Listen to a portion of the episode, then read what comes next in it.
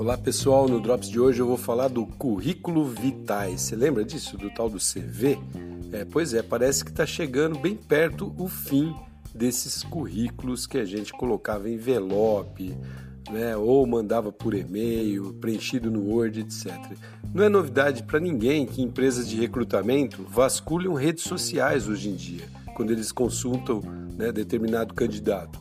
O Google e sua turma de nerds, que é claro, já deviam estar atentos a esse tipo de, de coisa, de novidade, eles estão validando uma nova funcionalidade no navegador Chrome, que é esse que a gente usa, que permitirá que o usuário crie um cartão de visitas virtual. Olha só, você vai ter um cartão de visita virtual.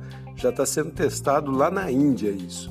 E esse cartão vai aparecer para quem pesquisar o nome dele. Por exemplo, você entra lá, pesquisa o nome do fulano, aparece um cartão digital num formato ali bem moderno, né? uma estética bacana, bem atrativa, que contenha as principais informações do pesquisado, por exemplo, nome completo, contato, e-mail, né?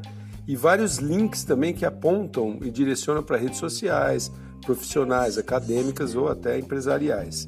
Tudo isso com a devida autorização do usuário, tem que ser, né? Que poderá escolher ali as opções de que considera melhor ficar público ou não.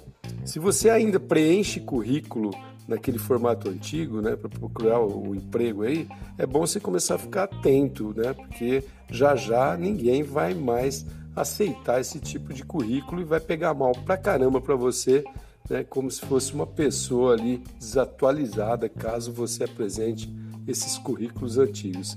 Legal? Fica a dica aí. Sou Cássio Bettini compartilhando assuntos sobre tecnologia, inovação e comportamento. Até a próxima.